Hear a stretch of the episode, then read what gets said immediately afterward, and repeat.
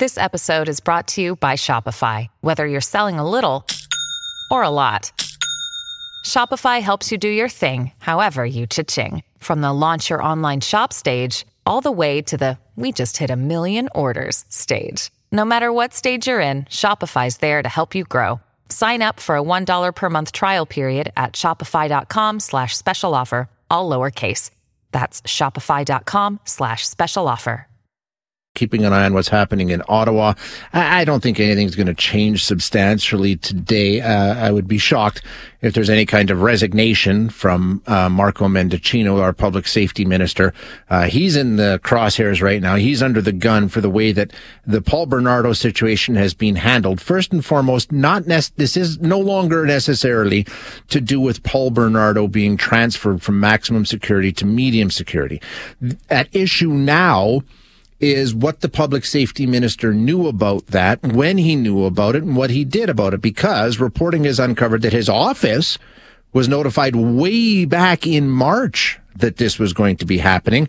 Mendicino continues to insist that they didn't tell him. He didn't find out about it until the day after the transfer at the end of May. So, how does that work? How does Correctional Services of Canada decide we better give the minister's office a heads up? But the minister doesn't find out. We're going to speak with Peter Van Loan.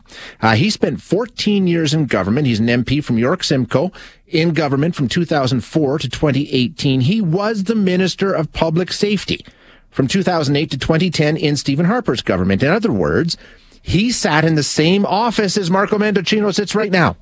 Maybe he can help us understand how this kind of communication should be processed. Uh, Mr. Van Loan, thank you so much for joining us. I appreciate your time today. Great to be with you. So, very few Canadians, obviously, very few, will be watching all of this from the perspective that you're watching it from. You were the Minister of Public Safety. So, just give us your reaction to what we've been seeing in Ottawa for the past couple of weeks now surrounding this Paul Bernardo transfer.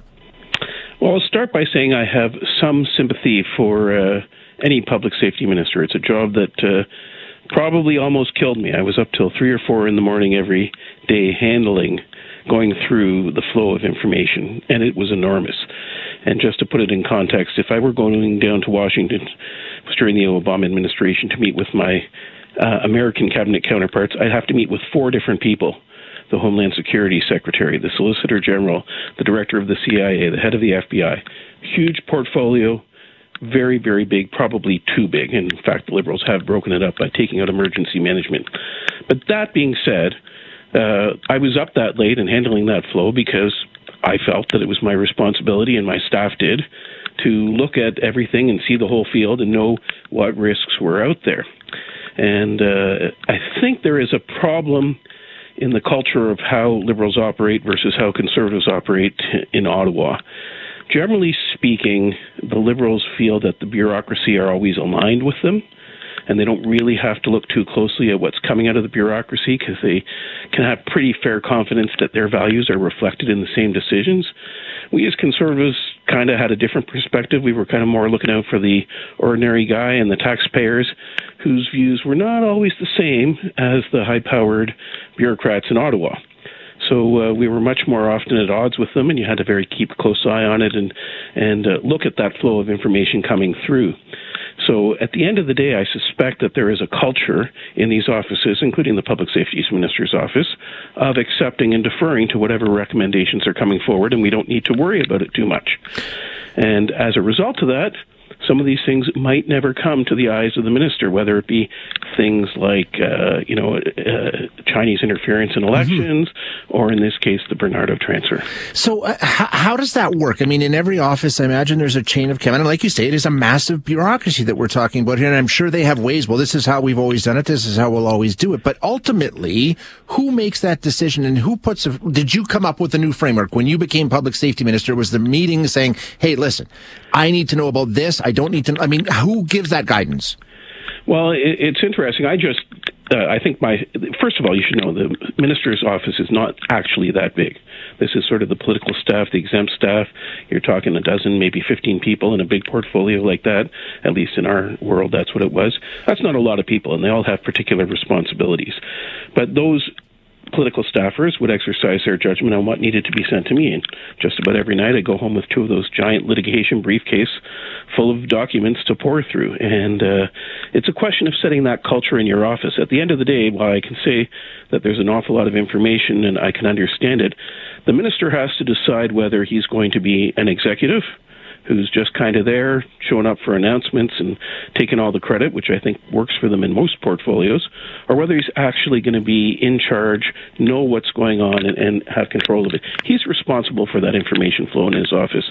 And if his staff aren't getting things to him, he would have known that already a long time ago. He would have seen the pattern. He would have been aware of it. They would have discussions and meetings all the time. And I expect there's probably a sense that, uh, don't bother me with trivial things. It's just the definition of what constitutes a trivial matter. Well, this so, is the thing. Like, it, it, did Correctional Services of Canada reach out on every single prisoner transfer? Obviously not. This one had Paul Bernardo's name on it. This this is the furthest from trivial, isn't it? Exactly, and obviously, Corrections Canada uh, knew that. They saw that it was politically sensitive. That's why they sent the message up to the minister's office back in March, notifying them of the political sensitivity. And, uh, you know, whether it's the chief of staff, you know, I don't know if the minister saw it or not, but let's take him at his word that he didn't. That means there's a failure among his staff principally the chief of staff, but whoever else was responsible for corrections, to say, hey, this is something that uh, our minister should know about. Now he's under intense pressure, as you know. People want to see him resign over this. He said he has spoken to his staff and he's made sure he's fixed these communication problems. Is that good enough? Well, that would be a little more. it's good messaging, and uh, it, you know, it might be a little bit too late had he done that after the first such incident, but you know it's been a pattern mm-hmm. of incidents, right? The China, the CSIS stuff, the spying, and the interference in elections, interfering with MPs, uh, you know, a whole succession of things. And you, you know, you're responsible. It's a, a, a huge set of responsibilities. Everything from Canadian Border Services Agency and Corrections Canada to Canada Spy Agency, the RCMP. That's always a source of all kinds of headaches and trouble there. There's counterterrorism. There's the normal duties of, of public safety. A lot of stuff on your plate, a lot of things to deal with. So, um, you know, some people decide I'm going to let entrust my fate to others and their judgment. Well, a minister is responsible for their staff, for the culture in their office, and the procedures in their office. Um, and ultimately, what it comes down to, and I think there's a, a, great area of debate here in terms of what should he have done or could he have done as someone who sat in that chair as public safety minister. If something like this comes along, I mean, there is there has to be barriers to a minister jumping into something like the administration of justice. Is it different? I mean, how does he handle that situation in terms of whether or not the transfer should go ahead?